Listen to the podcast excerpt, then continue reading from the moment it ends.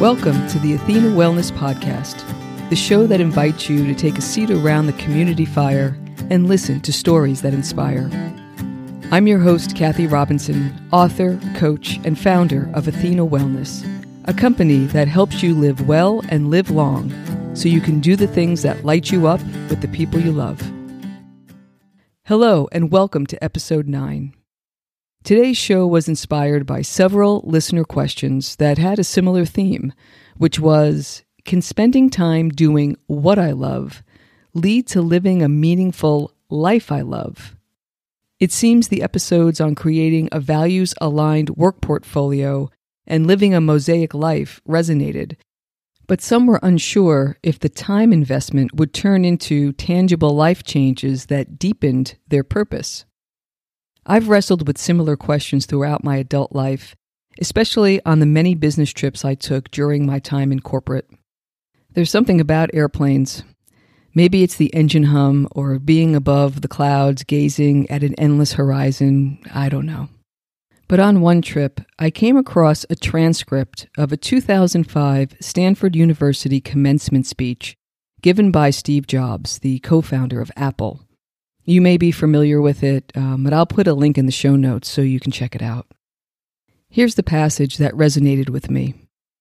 Jobs told the graduates, quote, You can't connect the dots looking forward. You can only connect them looking backwards. So you have to trust that the dots will somehow connect in your future. You have to trust in something your gut, destiny, life, karma, whatever.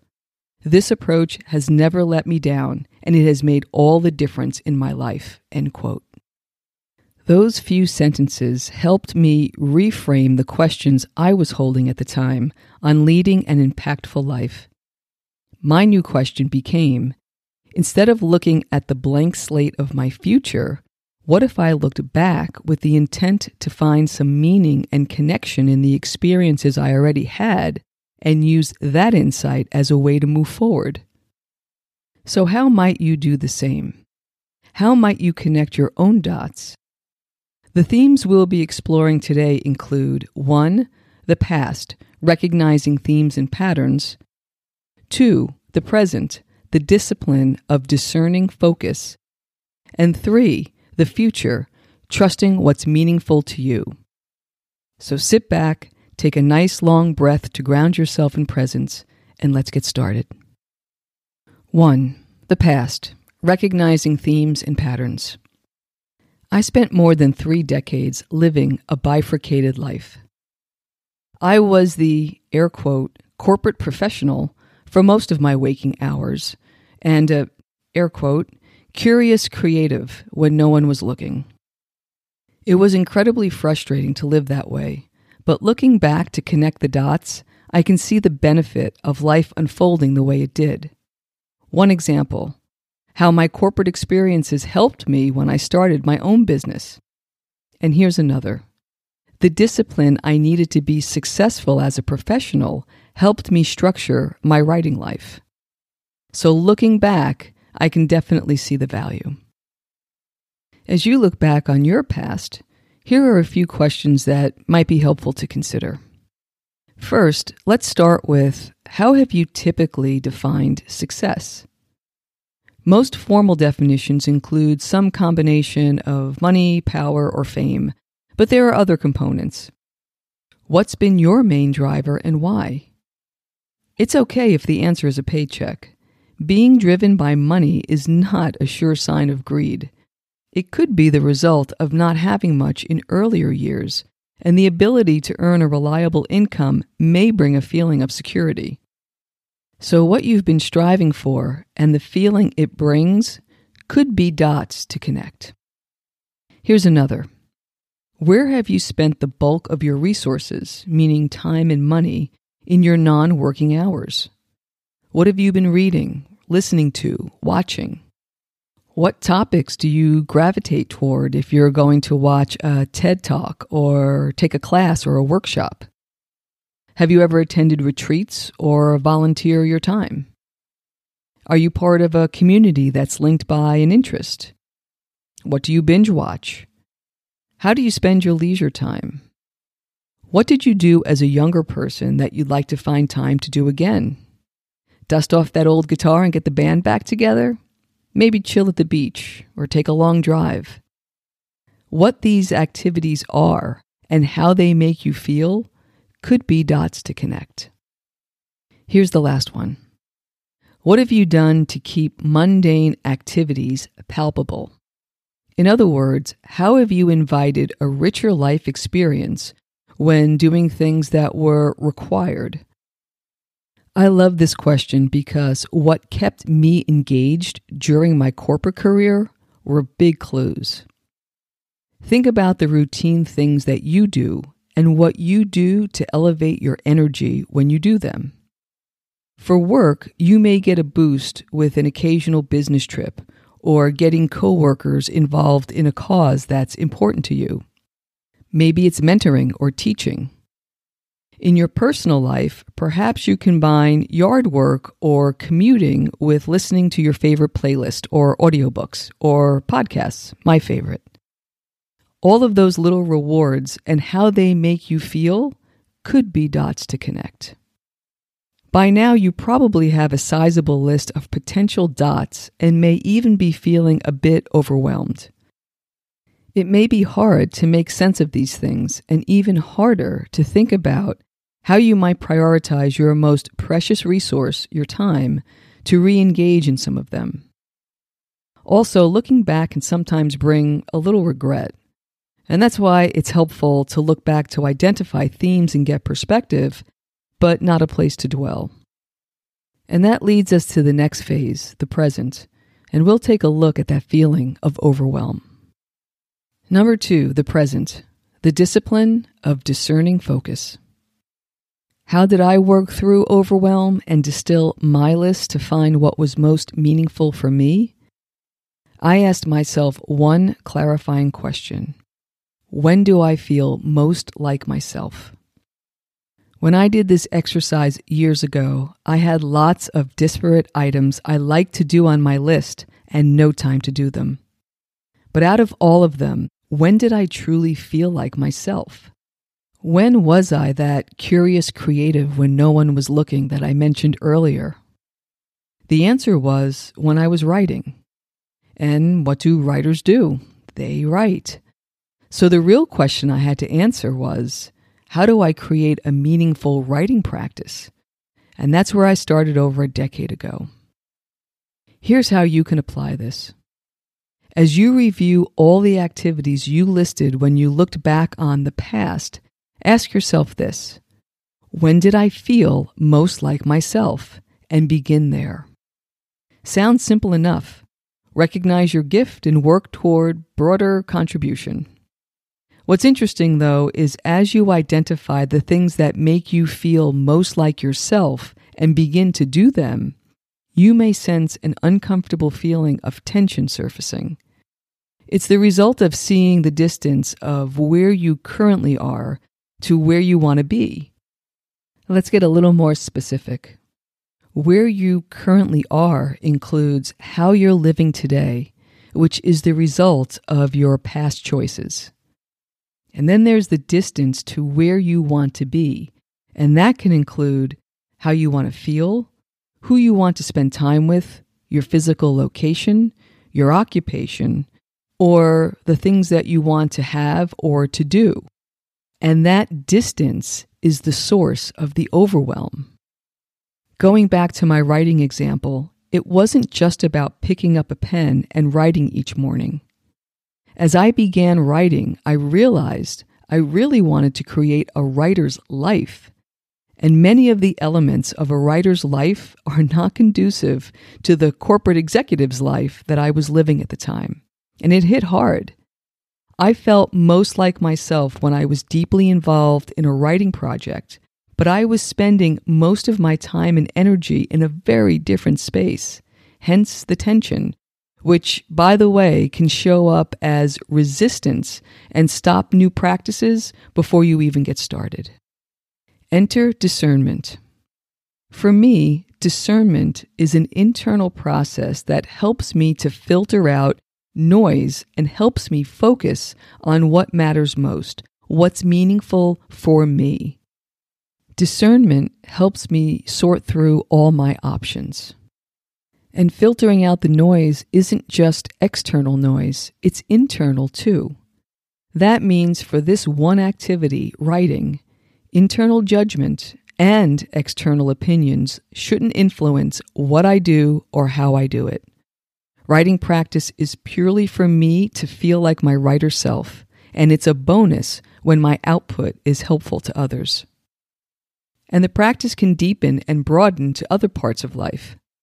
Over time, I've experimented and learned how to live and love from that place, how to bring the essence of my writer self into the rest of my life. That's when my whole world opened up, and that's when all of these different parts began to integrate. Now, think back to your list. When you're able to separate all possibilities from that one thing that's most meaningful for you, it takes less effort to make decisions that feel right and true for you. And as your practice deepens, it will become easier to recognize what distracts you and why, and then how to refocus on your meaningful activity this becomes critical when you feel pulled away by personal or professional expectations and responsibilities, or sidetracked by habitual, time diverting activities. And here's the bonus when you really hit your groove, you begin to feel what your next step should be because you're in tune with where your energy feels most aligned. There's a tipping point where you feel time open up You'll stop spending time with people and on activities that aren't supportive, and you'll find new ways and additional time to practice because your discerning choices begin to pay off from investing your time wisely. Here's a simple mantra to remind you to stay on track with what matters most to you. It comes from author Derek Sivers, who has said, If you're not saying hell yeah about something, say no. Number three, future, trusting what's meaningful to you. Derek Sivers also has said that he lives his present life in service to his future self. That's similar to a saying I have in my office, which reads Do something today your future self will thank you for. Why is this important? Those sayings are guideposts for the journey that I mentioned earlier the one that takes you from where you currently are to where you want to be. Using my example of creating a writing life, I had to examine how I was spending my time and if it was taking me closer to my envisioned way of living. But a word of caution. When you're starting out, it's like entering into an unfamiliar limbo that's neither here, the familiar, nor there, the envisioned. The reminder to do something today that your future self will thank you for is about having the courage to take a step forward toward a new way of living. And new lives are built one step at a time. It's hard to do when you're in the daily flow of present life. It takes time, it takes commitment, and it takes tenacity to keep going because it's easy to slip back into the way things were which might not be what you desire, but it may be more comfortable than trying something new. There may even be times when you doubt the whole thing, it's too hard. But hopefully, the tension between your old life and your new life will act as fuel and pull you forward. What's interesting is that as we continue down the path toward the future, a paradox becomes evident. The journey is not about searching for meaning or happiness. The journey is about becoming more aligned with yourself, and the byproduct of that integration is more meaning and happiness. I've found this to be true in my own life. I search for meaning and purpose and happiness for as long as I can remember. And it made me feel like I was missing something, that there was something I yearned for that I didn't have, but of course, I had it all along. I just needed to pick up a pen and write with intention. That alignment gave me the ability to spend more of my time immersed in beauty and creative energy. And only then did the pieces slowly click into place. And since then, it's been a lifelong evolution. There was an interesting study published in the BMC Geriatrics Journal, and I'll put a link in the show notes to it researchers interviewed nursing home residents on how they perceive meaning and purpose in life. The researchers' intent was to understand what could add to the quality of life in long term care arrangements. The results were quite interesting. Quote, Four key experiences were found to promote meaning and purpose in life 1. Physical and mental well being, 2 belonging, and recognition. 3. Personally treasured activities. And 4. Spiritual closeness and connectedness. Unquote. The study's conclusions were as follows. In supporting meaning and purpose in life of nursing home residents, the residents' everyday well being should be a central focus of care and facilitate personally treasured activities. Focused attention should also be given to the meaning making power of experiencing belonging, recognition, and spiritual connectedness. So, how might the results of this study help us? If we set aside physical and mental well being for a moment, we have three themes one, where do I belong? Two, who am I? And three, how can I be fulfilled? Holding those themes, let's revisit the first question I asked when we discussed the past, which was How have you traditionally defined success? I've found that looking deeper to redefine success for my envisioned life became another useful guidepost for my journey. You can ask yourself, how can I define success beyond money, power, and fame? Perhaps it's adding value and creating community the where do I belong theme. Perhaps it's connecting with something greater than yourself, the who am I theme. Or maybe it's having a positive impact, the how can I be fulfilled theme. It may take a while to work through it. This is probably new territory. And a helpful tool that I've used to unpack this has been something called mind mapping. It's the exercise where you write a word in the middle of your journal page. In this case, it would be success. And you draw a circle around it. And then you brainstorm anything that comes to mind, words or phrases. And you jot them down using arrows and circles, kind of branching out into themes. It may be interesting to try that. Set the timer for 10 minutes and, and give that a try. So, once you have a good sense of what this new definition of success is for you, and you already know what makes you feel most like yourself, then you can think about how to best nurture yourself, which is the physical and mental well being aspect I asked you to set aside a few minutes ago. Odds are you'll need to find new ways to care for yourself in that space. For example, even though I'm an introvert by nature, I was a social person during my corporate career. I had to repeatedly rise to the occasion because it was part of my job. Since leaving that world, I've come to learn my writer self craves periods of solitude.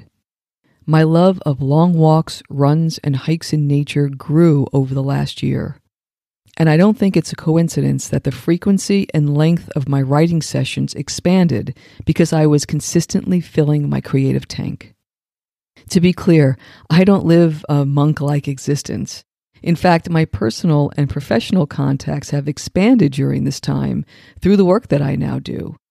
But I can schedule social time in ways that work with my creative cadence. And as a bonus, I've found wonderful creative communities that give me a sense of belonging. Lastly, here's the secret of creating your future by looking back to connect the dots. Here's the Steve Jobs quote once again you can't connect the dots looking forward. You can only connect them looking backwards. So you have to trust that the dots will somehow connect in the future. You have to trust in something your gut, destiny, life, karma, whatever. This approach has never let me down, and it has made all the difference in my life. So, we've talked a lot about connecting the dots. But what about this important component of trust? It's been my experience that by identifying when I've felt the most like myself and honoring that writer self, that place is actually my true self or my true nature. This is my center point, or as I like to call it, my still point, a place of calm and wisdom. It's a place that thrives in relationship. And like any meaningful long term relationship, it takes time to develop.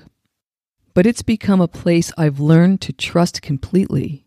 And the more I trust it, I find I'm more willing to surrender to it and to let go. Think of a swan dive into the unknown.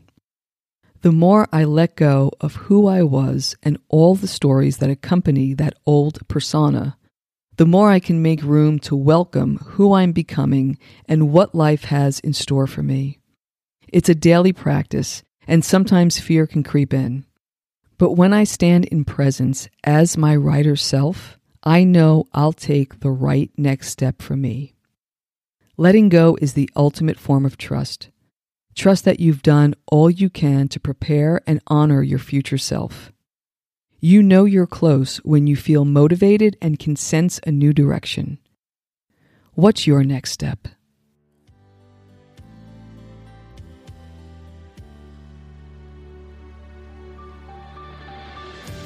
Thank you so much for joining me today. I know there are many ways you can spend your time. Thank you for choosing to spend it with me. Until our paths cross again, be kind to yourself and show your warrior spirit some love. And I'd like to thank listeners who have subscribed and left a rating or review. Not only does that ensure you'll never miss an episode, but it also helps others find their way to our circle. And if you'd like to access the show notes, have a question you'd like addressed on a future episode, or would like a transcript of this episode, visit www.athenawellness.com slash podcast. Until next time, be well.